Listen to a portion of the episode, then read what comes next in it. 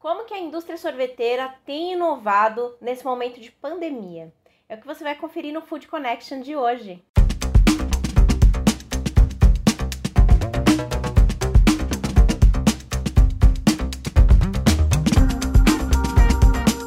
Olha aí mais um episódio de Food Connection no ar, essa semana especial para o mercado sorveteiro. Afinal, essa semana é a Semana Internacional Sorvetes.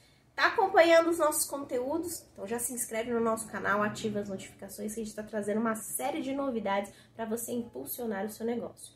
Também dá para conferir lá no nosso evento, claro, na plataforma Fiscal Food Experience. Diversos conteúdos, oportunidades para networking, receitas de sucesso e muito mais. Já faz a sua inscrição que é gratuita, fiscalsorvetes.com.br. Lembrando dos nossos patrocinadores master, já queria agradecer é, a empresa Duas Rodas e também a Tetra Pak. Hoje, aqui no nosso Food Connection, a gente vai falar sobre inovação na indústria de sorvetes. Como que tem sido esse 2020 desafiador e quais são as, as apostas e os investimentos para a próxima temporada de sorvete, seja em tamanho, em sabores, como que tem sido o comportamento do consumidor. E para começar, eu queria compartilhar com vocês já a conversa que eu tive com o Eduardo Dalcin, que é supply chain da Perfeito Sorvetes, conversou com a gente e trouxe a visão da marca, como que ela tem enfrentado os desafios e quais são as expectativas. Confira.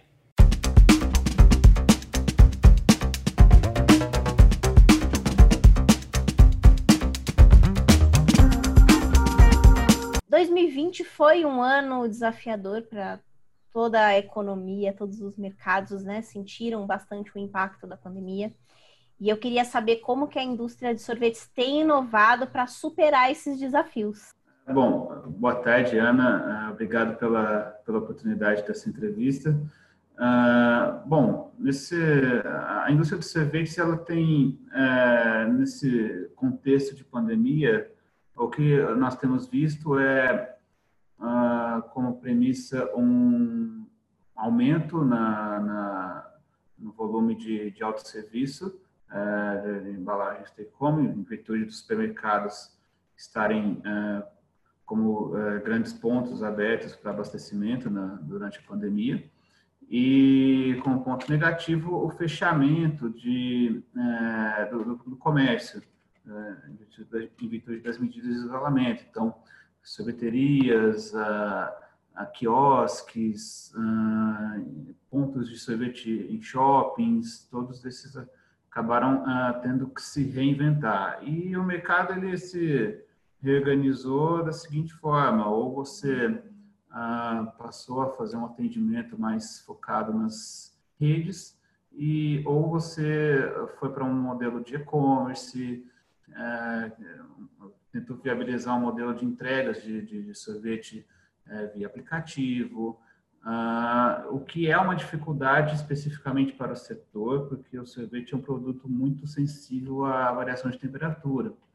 Então, uh, esse é um desafio que é, é, presente, já era presente mesmo antes da pandemia, se intensificou, uh, mas eu observei algumas marcas que foram por esse movimento. nós aqui já fomos para uma estratégia do atendimento ao autosserviço que nós já tínhamos uma presença mais consolidada. E também a, as inovações acabaram é, se orientando em inovações agora de produtos é, dentro desse canal. É, como exemplo, nós temos a, a, linha de multipacks, que são as caixinhas com vários picolés. Picolé originalmente é um produto de, de impulso, né? Você compra, está lá numa loja de conveniência, numa padaria, aí você viu lá o freezer, pegou um picolé, assim, sem planejar muito, porque queria comer um picolé na hora. É, a gente levou esse, esse produto tradicionalmente de impulso para o supermercado. E tem, temos tido uma resposta muito positiva desse, dessa, dessa família nova da. É isso que eu ia te perguntar, como que tem sido a resposta do consumidor, né? Mudou muito a preferência dele quando a gente pensa em sorvete, tem sido uma embalagem individual, um consumo mais formato família? Conta pra gente um pouquinho, Eduardo. Ah, existe um mix disso aí, Joana. Ah, o, o, no, por um lado, existem é, pessoas que têm procurado embalagens maiores, ah, pois já, já, que estão em casa, para não precisar ficar indo muito no mercado, você leva ah, embalagens maiores. Por exemplo, na nossa família, esse pote, o variato, o pote de 1,8 litros, mas ao mesmo tempo, há quem tenha comprado as embalagens individuais em maiores quantidades. Então, temos uma família com, de meio litro de sorvete que também teve um volume, um acréscimo de volume, um incremento de volume.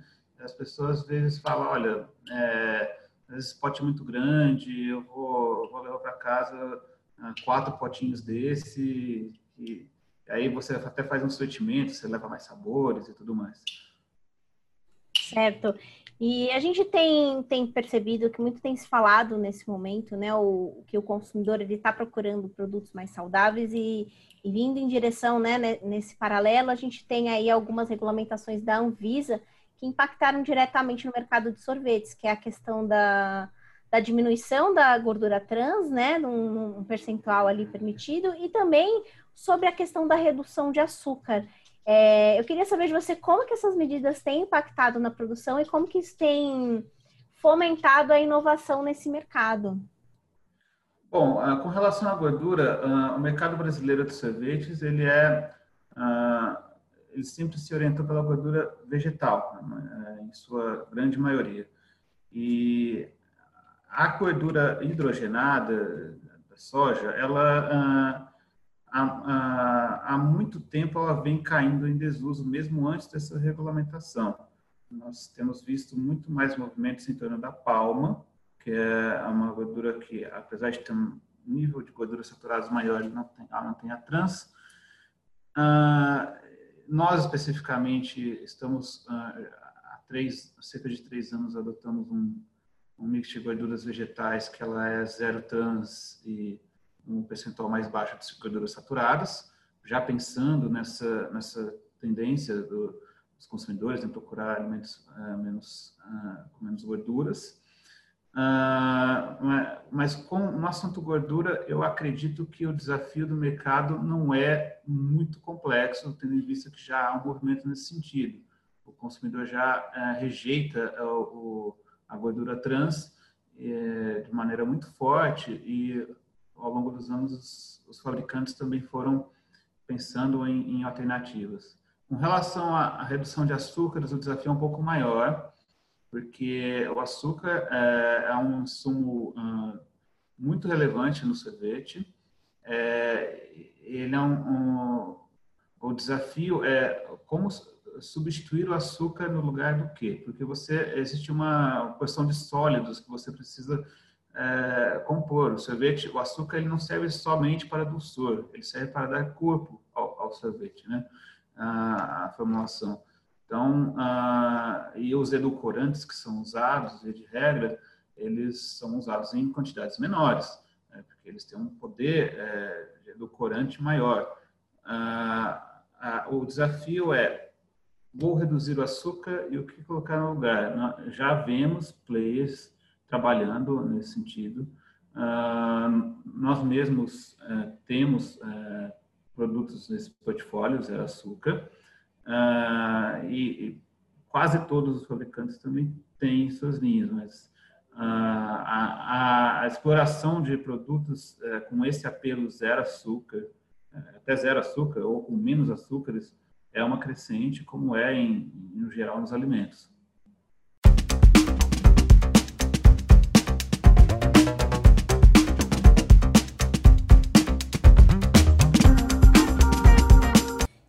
Investindo em novos sabores e parcerias entre marcas é a Sorvetes Los Los. E quem contou pra gente essa iniciativa e as suas perspectivas para essa temporada é o José Vicente Mazarella, que é proprietário da empresa. Vamos conferir.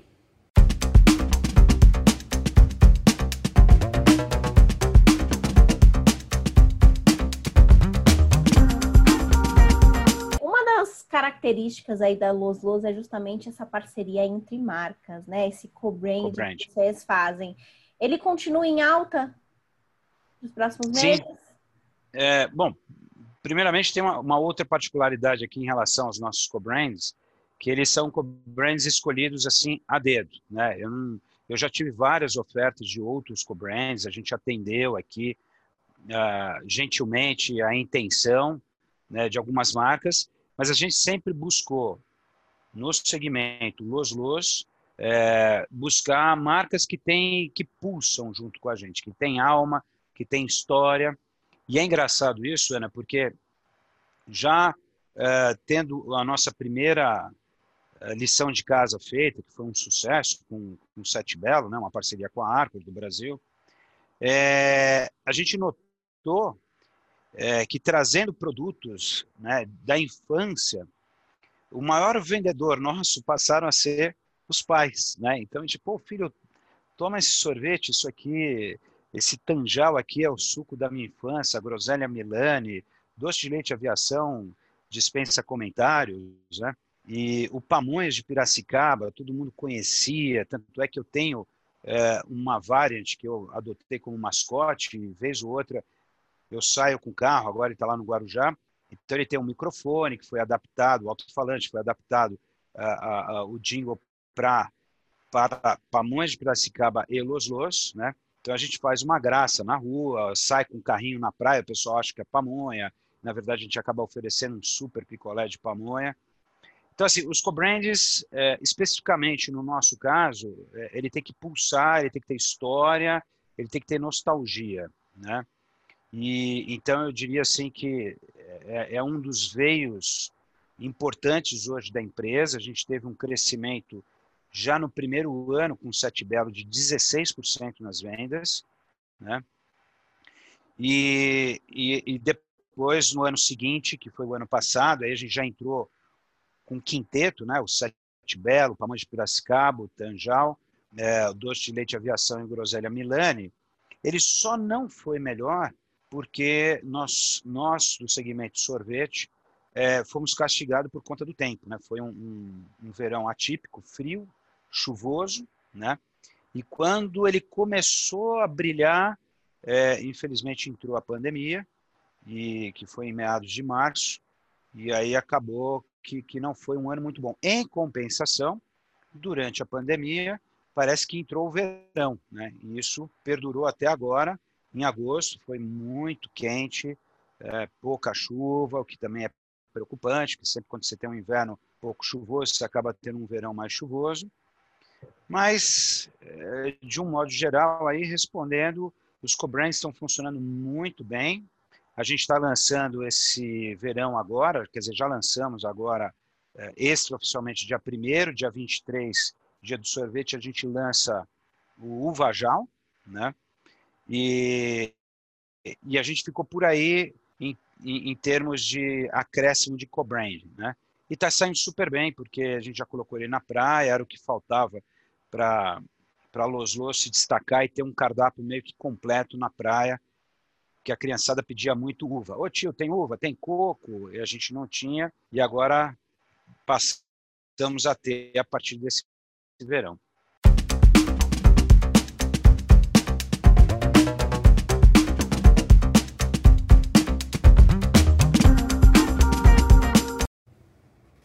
Aí, tá curtindo o nosso Food Connection especial? Então já dá um like nesse vídeo, compartilha com seus colegas e se prepara que amanhã, no dia do sorvete, a gente vai falar sobre as tendências que vão otimizar as sorveterias. Tá imperdível. Também tem muita novidade lá na nossa plataforma, então faz a sua inscrição, é gratuita. Você tem acesso a diversos conteúdos e diversos contatos para ampliar o seu networking e ter ainda mais sucesso no seu negócio. fiscalsorvetes.com.br. Eu vou ficando por aqui, mas amanhã eu te espero com muito mais novidades. Até logo!